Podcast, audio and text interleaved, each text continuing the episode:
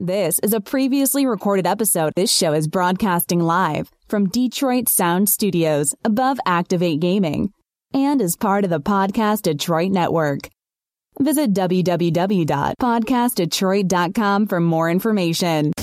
12, 11, 10, 9. Ignition sequence start. 6, 5, 4, 3, 2, 1. Ninja Star! What's up, Ranger fans? This is Steve Cardenas, aka Rocky the Red Power Ranger. Hey, this is Eugene Clark from George A. Romero's Land of the Dead. Hey, this is Jason Faunt from Power Rangers Time Force. Hi, this is Mike Zapcic from AMC's Comic Book Men. And this is Ming Chen, also from AMC's Comic Book Men. You are listening And you're listening to The Ninja Starship Podcast with Jimmy McKnight. Our favorite podcast. It Oh, yeah! I am awesome!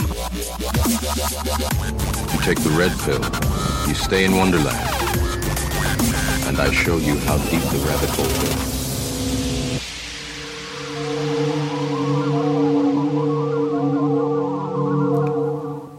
Good afternoon, everybody. Welcome to episode 29 of the Ninja Starship podcast. I am your host, Jimmy McKnight, and it is 5 o'clock, ladies and gentlemen. We are live from Podcast Detroit Studios above Activate Gaming in Ferndale, Michigan. And as always, this episode is sponsored by the Falling Down Beer Company in Warren, Michigan. They're providing us with this deliciously foamy Ninja Chicken IPA that everybody is enjoying.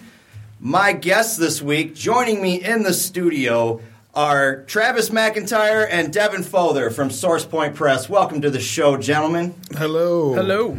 I have to say that was a pretty fucking badass bumper that you guys rolled out there. Yeah. Thank you. To- to Thank fire you. up the Thank show. you. 'Cause we, act, we we do a podcast too, and after listening to that, I want this big fuck to Hey, you had someone working on a bumper like, and it fell through. Christ, ours is awful compared to that. I got it from uh, pond5.com. I spent like 15 bucks on that track, dude. It's it's it's nice. It's nice. I like it. I like how you got a bunch of the personal quotes in there. Thank from- you. yeah. Thank know, you. You can tell that you're a, a little bit of a convention crawler. Yes, I am a huge convention crawler. It's almost on. sickening. That's that's all I'm doing this year is convention. Yeah, all we've got is a big Papa Pump. we do We do have Big Papa Pump. Sweet, sweet. Well, I mean, two six, 2016, man, is really starting off to kind of a fucking bang. Everybody's dying on us. It's like I saw a meme that 2016 is being written by George R. R. Martin. Well, then then we can look forward to it never being done. fucking, who do we got? Lemmy passed. Yeah. David Bowie. Which wait, hold on. I got I got to stop there. I can't even just say Lemmy and go. Lemmy passed. That sucks. Horrible. Yeah, I, I mean the thing with Lemmy is that it's really more of a like, I can't believe he made it so long. Yeah. right. I mean he's With like, the lifestyle and yeah, the lifestyle and Lived the, it, the, man. Like, he Yeah. did. He's awesome. I love him. I love Motorhead. Um, but that was more like I was like I heard like oh Lemmy died and I was like that sounds about right. Well, a few months, a few months prior to that, he uh, he was like, "Yeah, I'm going to have to switch to diet coke for uh, health reasons." yeah, you know. right. I mean like Didn't he have like I heard he had like neck problems because he was headbanging so much, and the doctor's like, "You can't be doing this anymore," Yeah. and he's like, "Fuck you, I'm doing it." You know? that's a good Lemmy. That's a thank you. yeah, I mean, I. It was just one of those things where well, you know you're not really you're sad about it and it sucks, but you're not really like that. It'd be like if you heard Keith Richards finally died. yeah, You're Right. Like yeah, that seems about right. Right. Like he he lived. Yeah, He lived. Yeah, but then you know you were about to say David Bowie. I was. that actually was really Surprising. Surprised me Out of And it's, nowhere. It's this fucking British Well, then- like stiff upper lip thing to be like, I've got the terminal cancer. I'm gonna beat it. well, it's not even that. Just like let's just not talk about it. yeah. Mm. Just Well, fuck- what? Two days, but prior to that, he released that Lazarus music video, Yeah. like as his parting gift. Yeah. Did you watch that? I have not seen it yet, but That's uh, uh, that, that's pretty deep, man. Yeah. I mean, it, it's cool, but you're like, wow. Wow. when you're especially with it, him yeah. know him what you know now. Yes, is- and and him knowing then, Yeah, making right. evidence. Oh. Have you watched the, the video for Black Star, like that ten minute song? No, no. You gotta watch it. See, with Bowie- it's also fucked up. Is it? yeah, it's the same thing. He plays that same character with like the With the button eyes or The whatever. button they were? eyes? Yeah. So it's That's all pretty kind of sweet. interconnected. I mean, I'm I'm a, well, I'm a very big David Bowie fan. Um, so that, that and he always every time you see him anywhere, he always seemed like like like oh he's so healthy, Right. You know? right. Right. and he's responsible for one of my favorite rock star quotes ever, and it's the. Um, It'd be like uh, it's, some, it's something along the lines of uh, you might think that uh, being a rock star and being married to a supermodel is is really awesome, Uh-huh. and you'd be right. Right. Super awesome. Fucking awesome. He uh like with Bowie for me, I didn't I didn't know his music that well. At least I uh, at least I thought I didn't know his music that well until after he passed. And then I'm like, "Oh wait, he did that song?" Yeah, and he did that song? songs that are like ingrained. in Yes, that. Yeah. yes, and then you know, I mean, I knew him from you know Labyrinth and Goblin King, and then all that Mm-hmm. stuff. Like, I loved him from that, you know. I, I, but I never went further than that. And it was after he died, I really started exploring that, and I'm like, damn, like I guess I am a huge Bowie fan, you know. Yeah. Like it's just Yeah. it's the way it is. Yeah, that was definitely a hit. And then um, uh, Hans Gruber, Alan Rickman, Alan Rickman, also Yeah. also a guy that you didn't see come. I, at least I I never. didn't. I never heard anything about him being sick, and that one No. hit, that one kind of hit me hard, man. That was like. I, I want to say it was comparable to when I heard Roddy Piper died because when I heard Roddy Piper died, I was like, "Oh my god, fuck today!" You know, the same thing when Alan Rickman died. I was like, "Fuck today, really?" Like, yeah, this I'll tell you what see. sucks about with Roddy Piper is uh, we were at we were at the Motor City. at Motor City Mm-hmm. last year. Yep. and I was too. uh, you know we were I was working. You know we're there. You know, hawking books, and Yeah. talking to people, and trying to drum up fans and all that kind of stuff. And uh, so, on those times when you are walking away from your table, Mm-hmm. you know, normally you don't have time to stand in anybody's line, but I actually kind of like paused and I was like, oh man, there's only like 12 people in front of Roddy Piper. It'd be cool to Yeah. like, just slide in, just walk up, shake his hand. Say you hi. know. I don't need him to sign anything. Just be like, hey, what's up, man? Right. Um, and then, uh, and then I decided, ah, nah, I don't want to. I'm just because I was just kind of walking around. And I went back Right. to my table, and then no chance now. I know, man. So I, I kind of regret it now because I could have been, I could ten minutes, ten minutes, and I could have at least shook Roddy Piper's hand. I seen him at his booth, and he had he had quite a line. Even though I had VIPs, I mean, he was he, he was talking to a kid. You know what I mean? And it was like he was really giving his attention to the kid. I'm like, this is not the point to go up and talk to him. You know what I mean? Like this little kid is, is, is making his dreams come true here. yeah, get the fuck out of here. but uh, the one cool thing that I will cherish forever is in his panel. Uh, I, I- he you know called me. I stood up and I was like, you know, can you tell us a, a cool story from when you filmed They Live, and would you grace us all with you know the famous line? Right away, dude. He's like, I have come here to kick ass and chew bubblegum. You know, I'm like, oh my god, yes. That is, that is Dude, badass. It's, it, like, it hit you like like fucking a, a ton of bricks, man. It was it was amazing. I, I'm gonna hold that and cherish that forever. That's like my one Roddy moment, you know. But yeah, Alan Rickman. Sorry, Roddy totally took his thunder. yeah, the Alan Rickman thing was very, again, very surprising. He was Yeah. 69 years old, if I remember correctly. Yeah, yeah. So You know uh, who else is 90, uh, 69 years old? Donald Trump. Let's uh, let's really root for that guy. I, I will trade. I will trade. yeah, can we get Rickman back? No shit. Especially they're redoing all the uh, or they're remaking Harry Potter movies now Yeah. or new stories. I'm Yeah, like, yeah. "Ah, I will know." take Zombie Rickman. I'll take a I'll take a half alive Alan Rickman. Yeah. I wrote a list of these people down. I was like, I want to at least give a mention to them. And I remembered reading on the way over here, Celine Dion's husband died, but I Oh, couldn't yeah. remember what the fuck his name is, so I just wrote Titanic. I'm like, well, he went down. I mean, I know it's bad, but uh, you know that, that's how I remembered it. Yeah, he's Yeah. a it's got a French name.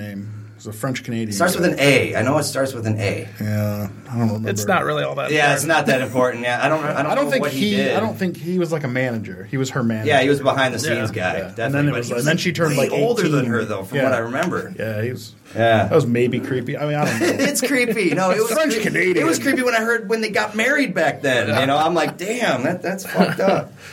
Um, I went and saw Hateful Eight last night. How is it? That's it's a really good movie. It's very long. And I made the comparison to as I was watching it, I'm like, it's like Clue meets the real world meets what the fuck? Oh, Django. Because Okay. you got you got Well, it's Sam supposed Jackson. to be in the same universe as yeah, it's, Django. it's just after the Emancipation Proclamation. Yeah. And it basically hip hop. all all these uh, all these people are, are like stuck in this fucking cabin in the middle of a blizzard, and somebody poisons the coffee, and it's a whodunit, Tarantino okay. style. So it's really fucking cool, man. Like I, be, I think being a podcaster and listening to podcasts and listening to dialogue and people speak, Mm-hmm. that was two hours and forty five minutes. That I was like, no shit. And I remember looking at my phone, going, oh wow, it's almost been three hours. Like I'm into this. I this. had you no know? idea it was that long. Oh, it's super long. People in the audience were like, I tapped out after two hours. I was, I'm done with this movie. You know, so Wow. uh, you're going to get mixed reviews from people that Yeah. don't like kind of the the Kevin Smith feel of Talking Heads movies. You know, it's like they have him and Tarantino have that same love dialogue aspect in their movies, which I I love. I think I generally would like like that stuff. I mean, I I probably won't be. I have two small children, Mm-hmm. a three year old and a one year old. So for me to go to a movie um, requires impossible. like Herculean effort. of some kind. so like I, I went I, I, I saw Star Wars Mm. uh, the weekend after it first came out, and that that's probably that'll be my movie for a couple of months because Yeah. it either requires like a negotiation with my wife to be like I'm going to go to a movie and you're going to fucking watch the kid. or like trying to get a babysitter to come and it's, Right, right. Yeah. You So I got to haven't really it, plan it out. Yeah, but I, I look forward to it coming out on uh, you know DVD or whatever. Yeah, give it- 'Cause I, it a I like shot. Tarantino and I like I like Kevin Smith too. So do I. So do I. We're actually me and uh, Justin. We're gonna go see uh, Star Wars when we get out of here for Oh. the fourth, my fourth time, his second time. Wow. second time. Oh. Yeah, So Wow. you you really into it? really into it. Really. Really? That's interesting. Yeah, that is interesting. Let's go. Bring it. I feel it, fuckers. no, I, I. It's so funny that like basically people with the Star Wars are like you. You either have to think it's the greatest thing that has ever been made, Or it's total shit. or it's total shit. Like I feel like it's like a solid seven out of 10 Mm-hmm. Like it's a seven of ten. Like there's a lot of awesome, and then there's there's kind of some shitty stuff. Like Yes. the whole Luke thing is like a, just a MacGuffin to sort of like, Yeah. Yeah. like, oh, you have to go find Luke. Well, fucking why? Right. Well, because we need Because him for the J.J. resistance. Abrams was Why do you need him for the resistance? Right. Like, clearly, you don't. You need like three X-wings. To He's blow our up, secret weapon. to blow up whatever planet-sized thing the Empire has made. All you need is three X-wings and like Yep. gumption. That's all it ever Uh-huh. That's takes. it. And good And aim. Honestly, what do engineers who work for the Empire do? it's like they all get together in a room, they're having a meeting, and like one dude is always like, "I've got it." Let's build a gigantic fucking planet-sized weapon, and then uh, all the other engineers are like, "No, no, fuck that! Every time we do that, our shit gets fucked up. We're not building another giant planet-sized. We weapon. don't do it big enough. Yeah, and then lo and behold, but that's I mean it's hard to complain about it because a lot of it was cool. Yeah, a And lot of it the- was cool. The taste and the flavor was what you expected it to be, but in terms of it, just the movie itself, you know, taken as it was, I, I think it was a good movie. I really enjoyed it. I would see it again. Um, I didn't like the 3D. I would say that took a lot of it off for me. Really. Yeah, um, I don't. uh, Maybe it's me, but I've talked to other people too who Mm-hmm. also didn't like 3D. But 3D movies give me like they give me a headache. When I- Okay. when I leave the theater, I'm like, oh my god! Like, I feel like I've been Yeah. working the whole time. Right. You know, trying to, Sensory like, overload. Focus on something, and uh, so th- I didn't like that. I think that took away from my enjoyment of it Mm-hmm. a little bit. Um, so I think if you know if I went, if my first experience with it had been like just the normal 2D, Oh, we got a caller coming. All right. Let him on. seven to ten, it's not a bad movie, but Hello, I thought there were flaws. All right, on. You're on the air on Ninja Starship. Ninja Starship. I heard some people talking about Star Wars over there in Michigan or something. Is this Jason Clark? This might be Jason Clark. Jason, how you doing, buddy? Welcome to the show. hey, uh, good to be here. Uh, I'm enjoying the conversation so far. Uh, how's it going, Source Point Press fellows? Hey Jay, how you doing, man? Pretty good. It's a good day of pod for you guys. I just got finished chatting with uh, Mr. Sean Seal. That was a good chat. I saw that. That's, Nice work. hopefully that wasn't How drunk too, was Sean? Yeah, how drunk was he? He wasn't too drunk, was he? Well, i if he was drunk, he's quite the functioning alcoholic. Yes, that's Yeah. exactly how to describe him. not too many stutters or stammers, so uh, it was pretty smooth. But uh, I just wanted to call and say I agree with you fellas. Uh, I don't think it has to be horrible or bad. I think it was a total seven out of ten.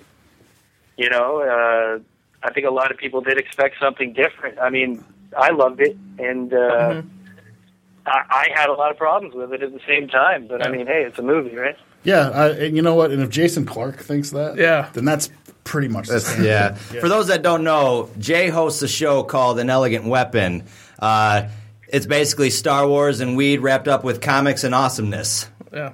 all, all the finer things in life. All the finer things in life. But yeah, I, I, he he said it perfectly. It's a great movie. It's a good movie to love, and it's a good movie to watch a lot of times. But is it this like greatest film ever made? No, no, definitely it not. isn't. There's like some holes and there's some slow parts and When when I left the theater, my honest, true blue opinion, when I as soon as it was like the end, you know, it's like okay, that was just like four. But I loved it. That was everything that I wanted, you know. But it was, it was, it was very much like four, with a lot of the, you know, it, it had the Disney aspect to it, where it was real jokey in a lot of areas, you know, kind of like I think in that aspect, pulling from the Marvel universe, where it's just everyone's got the one-liner. I mean, Well, Han Chewie, Solo was Chewie and slinging Han them, are you know. definitely Groot and Rocket. That's exactly Yes. what that whole thing was. Yes. Groot and Rocket.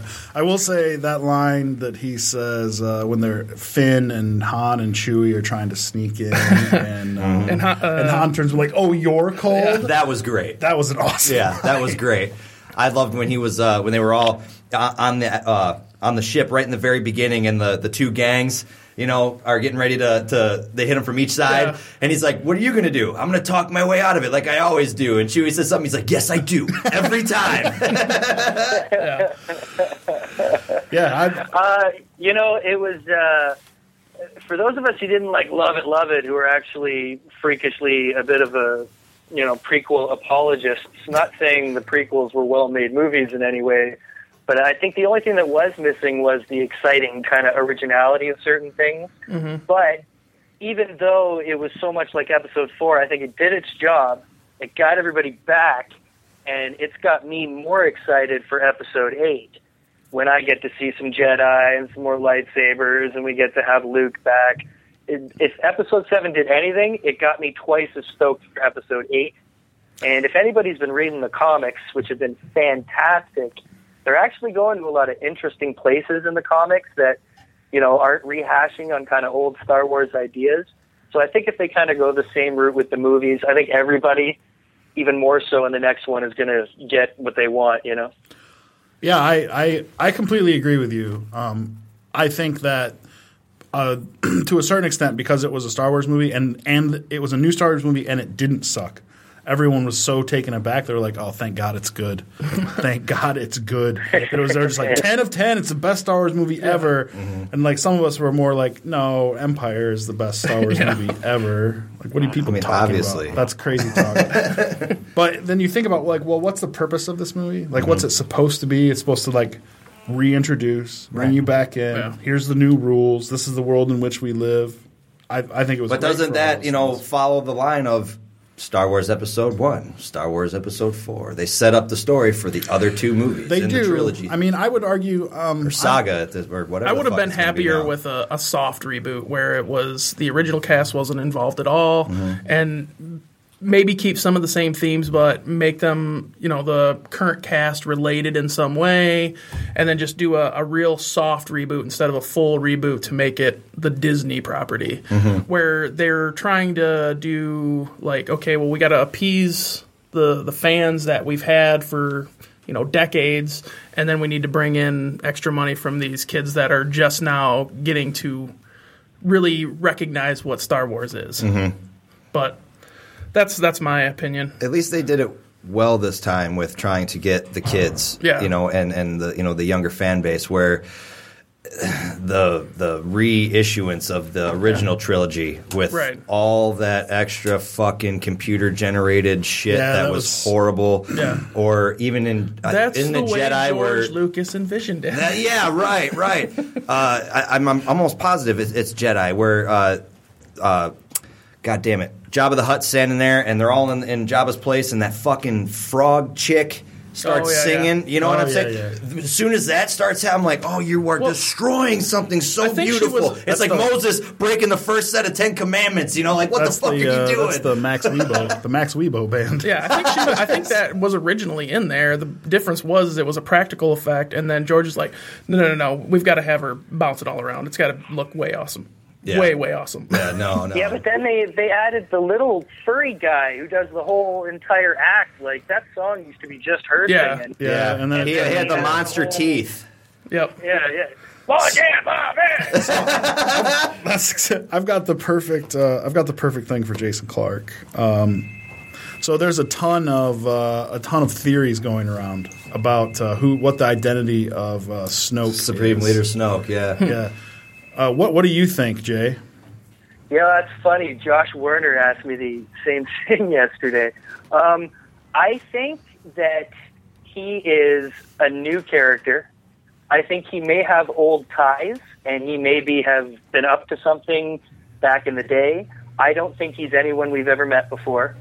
Um, I, I, he must have been involved with something. There's going to be a story behind why he's all beat up, and there's going to be a reason for all of that, and why he came around to take you know take Ben away from the solos and stuff. But that's why I can't go much further than that because I really do think he's a he's an original character. I don't think he's going to be a surprise. I'm whoever, and, you know. He can't be Plagueis because he's not the same species. No, I don't. Uh, yeah, I think a lot of people were thinking Plagueis at Yeah, first. first, definitely. Um, so I read a theory on the internet, and, and I and I thought it was very cool. And Jay, you're probably very familiar with this. And it's this idea that uh, so the Force is like a life giving, uh, a life giving Entity. force. Right. Unfortunately, I have Right. to use the word of the Power. thing to- Or is there- yeah. And uh, you know, so Anakin Skywalker is supposedly this born of virgin birth. He's a direct offspring of the Force, the most powerful Force users ever lived. And the nature of Star Wars to- storytelling is supposed to be cyclical, circles within circles, Right. on and on. So this this theory that I read was that um, this time in the cycle, uh, Anakin Skywalker has been reborn, and this time he's got split because he's a pure child of the Force. His dark side is Snoke, and that's why, like, if you look at Darth Vader from Return of Jedi, when they take his helmet off, he's got like the cheek is all fucked up, and he's got the scar on his head, mm-hmm. like Snoke. And Snoke is the manifestation of Anakin's dark side, and Rey is the manifestation of Anakin's light side and that's why she like immediately was able to basically like use the coming Well, when me she out touched the shit. lightsaber, and when and when she touched his lightsaber, she got all that shit. Yeah. Not because she's Luke's daughter or Obi Wan's granddaughter, but because she's fucking Anakin. Wow. And Well, that that's okay. the idea is that this whole thing it begins and ends with Darth Vader. No shit. I think that's an amazing idea. I Yes. think that's really, really cool and original and creative. Well, it's not I mine. think I it's read almost- that on the internet. just, just to be clear, I don't no, think yeah, about yeah, Star I- Wars that much. Totally. I just feel it's a little out there for Star Wars. They've never really gone quite so fantastically mystical. yeah, that sounds very like it was on the As Flash. Cool as an idea. See, my theory is that they were all connected. I think it's a little more, you know, grounded, a little less like you know ethereal. But I think that Rey was one of Luke's students, and when Kylo turned and all the Jedi got killed, she was probably the last survivor, and then got sent away for whatever reasons to protect her from him or whatever. And then maybe Um, she had her memory blocked or something. I think she was just too young. Yeah, because it's kind of it's it's just too coincidental that the Falcon was there, and you know, it was obvious that it was that guy. See, there's they're opening things up new. We've never had a flashback or any kind of Force vision in Star Wars before, other than kind of Anakin dreaming or Luke going into the cave on Dagobah. But Yeah. when Rey touches that lightsaber and has that whole Force vision, that's all new territory.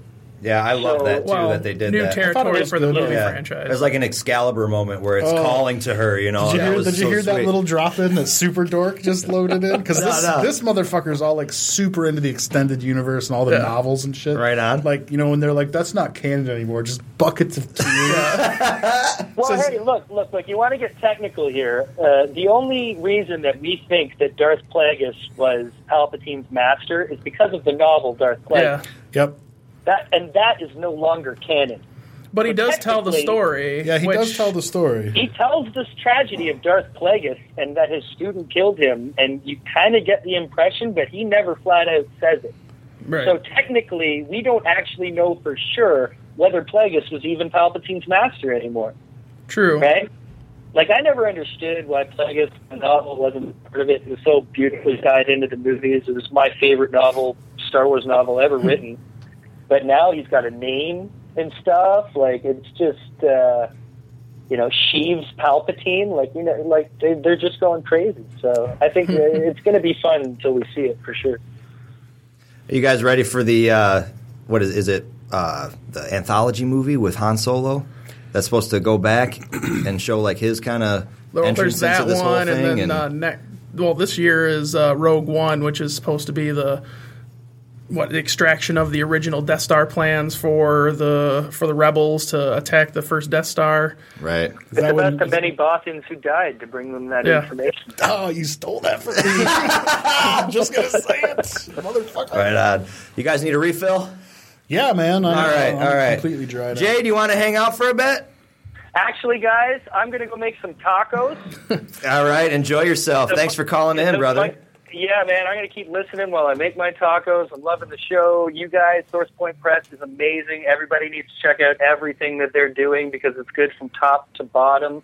And uh, we're going to see you guys out there in Michigan when Elegant Weapon comes out to visit for Motor City Comic Con. So, yeah, I can't uh, wait, man. Cannot wait. Everybody be good. We will, promise. All right. All right, take it care, Jay. Later. All right, we're going to take a break. We'll be right back.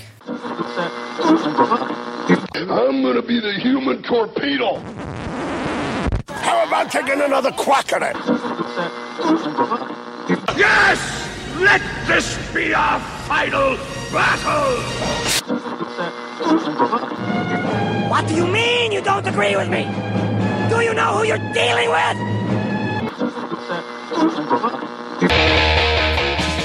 This is a previously recorded episode. Who'd win in a wrestling match, Lemmy or God? Lemmy. God. Wrong, dickhead. Trick question. Lemmy is God. God. All right, we are back with the guys from Source Point Press, Travis McIntyre and Devin Fother. We are talking Star Wars, at least right now. Uh, we kind of had to rush back to our seats again. Um, you know what? I want to get off Star Wars because we're just talking about this forever. Do you fucking see those videos by this chick, Showery? Yes. I mean, the That- one remember that she's Asian like, chick? I was like, yeah, this is like the super Asian? chick Oh, that- is she like South Korean? And yeah, she's Korean and she She fucking just does like weird non sequitur stuff. Yes, she just sits there Yeah. and like dances and ooh and like Yeah. sucks on fucking like Chicken! chicken. Yeah, yeah. Yeah, I she know was exactly in the what he's talking about. What was the one that she was like in a fridge? Fuck. It is so weird. Dude. It's, the so weirdest bizarre. shit, but and like the worst part is, it's like it's like the donkey show. You can't stop watching once it starts. So it's like she did this one where she's like in a uh, she's in a, a a refrigerator dressed as a fucking mermaid, and she's like, "Oh, fish!" and she's sitting there like sucking on a fish. I have not seen that one. Oh my Devin, have you seen that God. one? I haven't seen that particular one. I've seen enough to know I've, that I think I've seen up. all of them, unfortunately, because like every day it's it's a new Yeah. one. Like the one we just saw this morning, she's uh, dumping a whole bunch of fries all over the place, and like, Like a she's in like a bathtub, Yeah. Full of ketchup, and she's got a shovel, and she's like shoveling ketchup onto the fries. You know, like Yeah. ketchup. Oh! Yeah, it's it's fucking bizarre. It is, dude. And some of the shit you're just like, oh wait, like, well, what was it? She ate, uh, she ate bugs and something else. It was it was mixed with some oh milk, milk. She Oh, poured yeah. bugs into a bowl, like a bowl Yep. of cereal, poured milk. That fucking got her because she was like, like started again. I was like, oh yes, I'm like finally, you know. We should make copies of these videos with you as her. It's gonna be uh, it's like gonna be maybe a it little bit too exactly. hot. Parody videos, yes. Copy it exactly, but with a giant man. It'll probably be way too hot for YouTube. Yeah, they will be like, no. Take There's there's clearly way too much man tit in here. We gotta, we gotta shut this down. Be perfect for the seashell bra. We got to do the mermaid one. At least the mermaid one.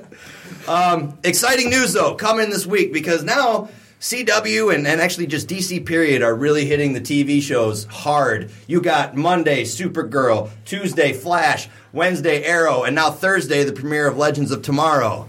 Are you guys into these shows? You watch them? Uh, I'm into two of those shows. One of them I haven't seen. I have not seen Supergirl, but, but you're into um, it. Well, I don't know if I'm into it. Or not. I mean, I'm into Arrow, even though Yeah. I I do feel that season three was a little Mhm. uh, not quite as good. Yes. Um, and uh, Flash, actually, I've pretty much watched it from the beginning, and it's a show that I thought I was going to hate because I've never really been interested in Flash as a character. Me either.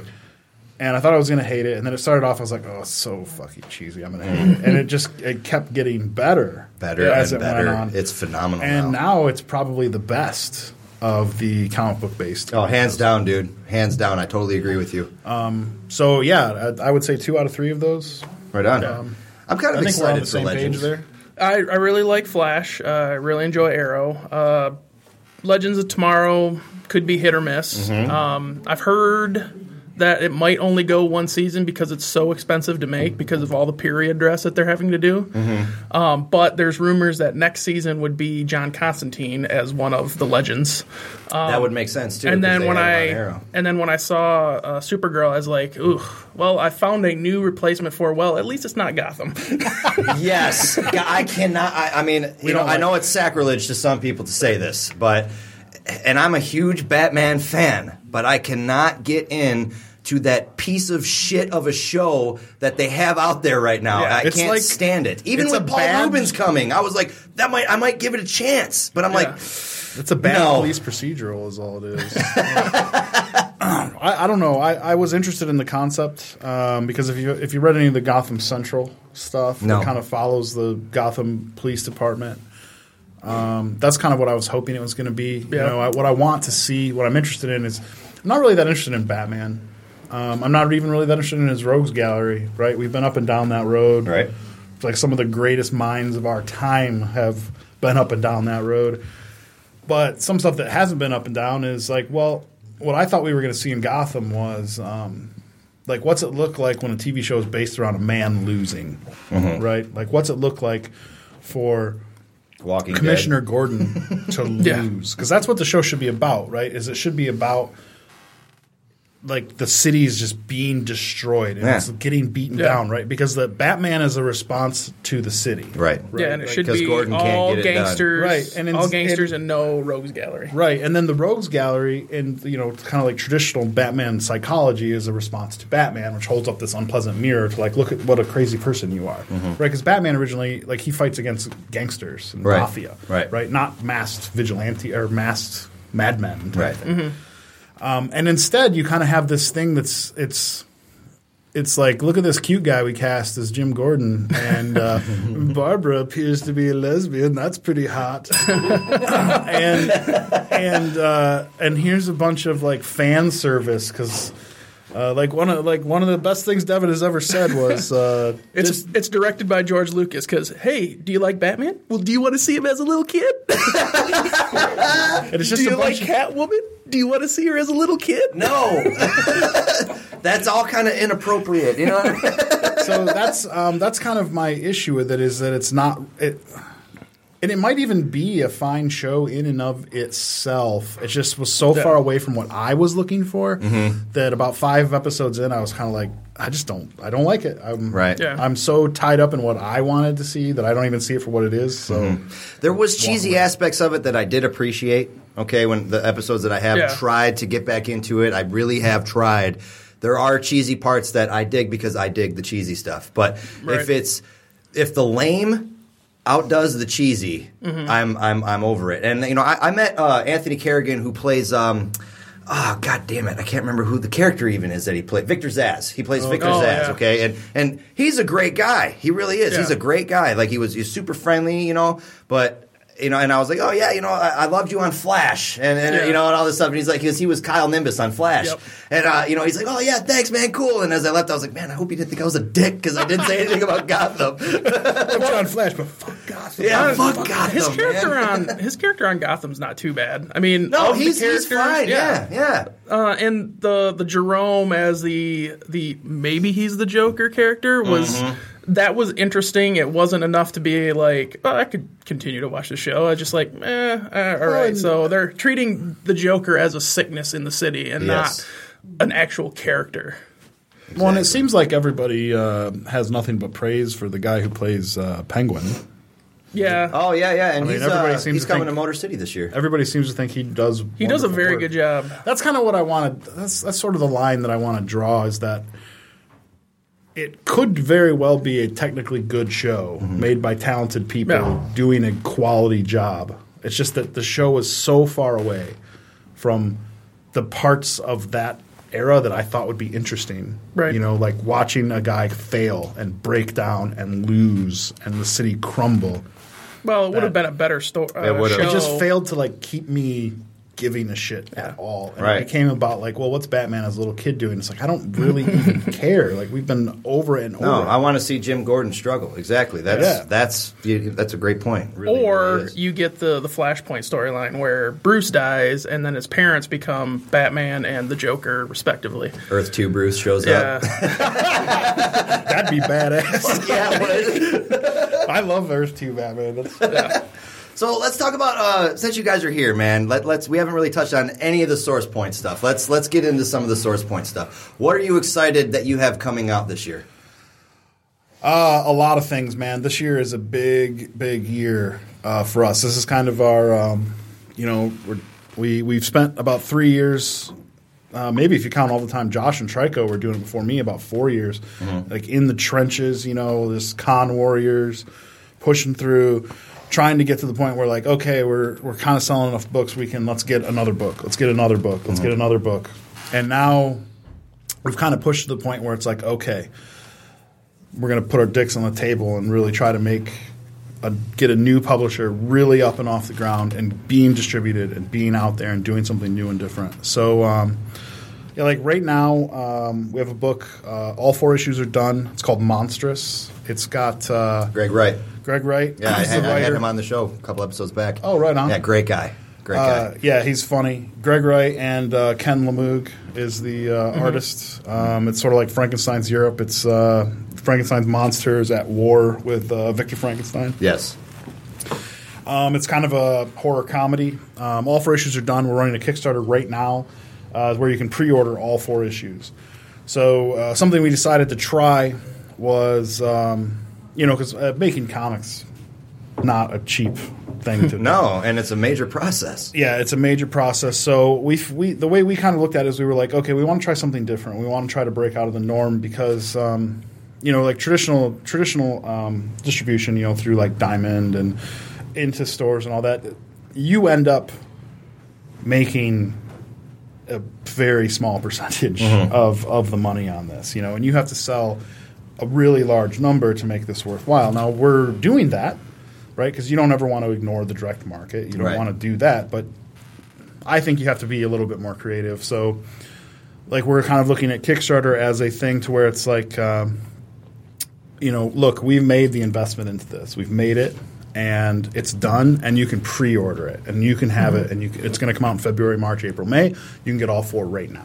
You know? Yes. So we set a really low goal and just kind of try to look at it as a, as a pre-sale opportunity. So we're trying to do, like really um, sort of connect directly to people who would be fans of what we're doing and, and what we're into and the stuff that we're making because we kind of did the math on everything and we're like well if you know if we sell 2000 copies of each issue we're like we're well in the black on this Yeah. but when we talk to our diamond rep they're like eh, you know you probably won't sell more than 2000 issues of this i don't know if we want it and i'm like yeah man if we sell 2000 issues that's fucking great Right. you know like It's yes, just- you do want it.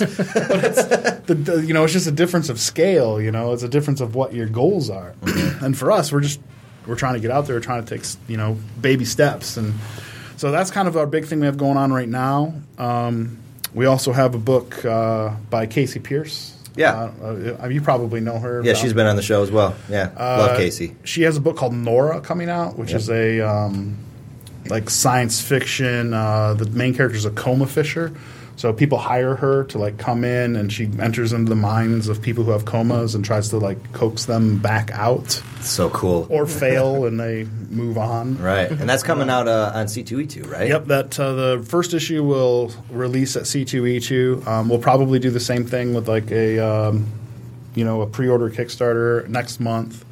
With that, you know, a low goal just to pre-order pre-order all the issues and send it on its way. Um, I'm really proud of that book. I think it's going to be fantastic. Um, We have a book called Savants that also releases in March. It is uh, written by Gary Reed of uh, Caliber Comics fame Okay, and uh. Dead World and um, I'm familiar with Dead man, World. Saint Germain and Mhm.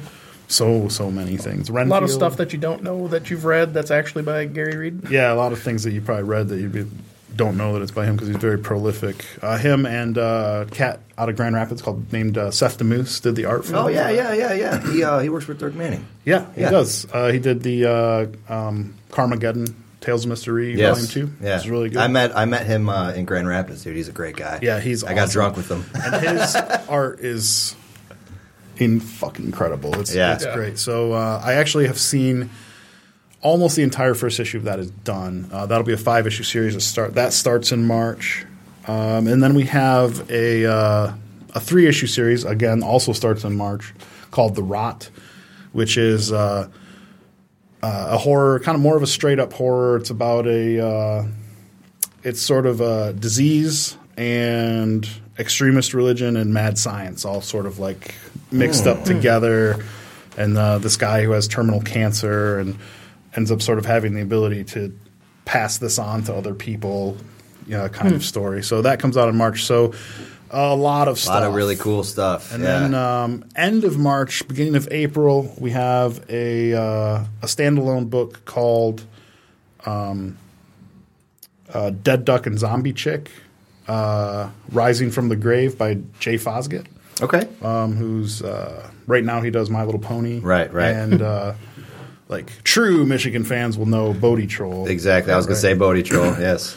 Yeah, so uh, and he did uh, Dead Duck is originally from 2009, I think, is when he is it's like his first published work, um, and uh, he approached me a, while back about like, hey, I've got some new Dead Duck stuff, you know, it's adult, you know, which is a lot different from what Jay kind of is known for now. right.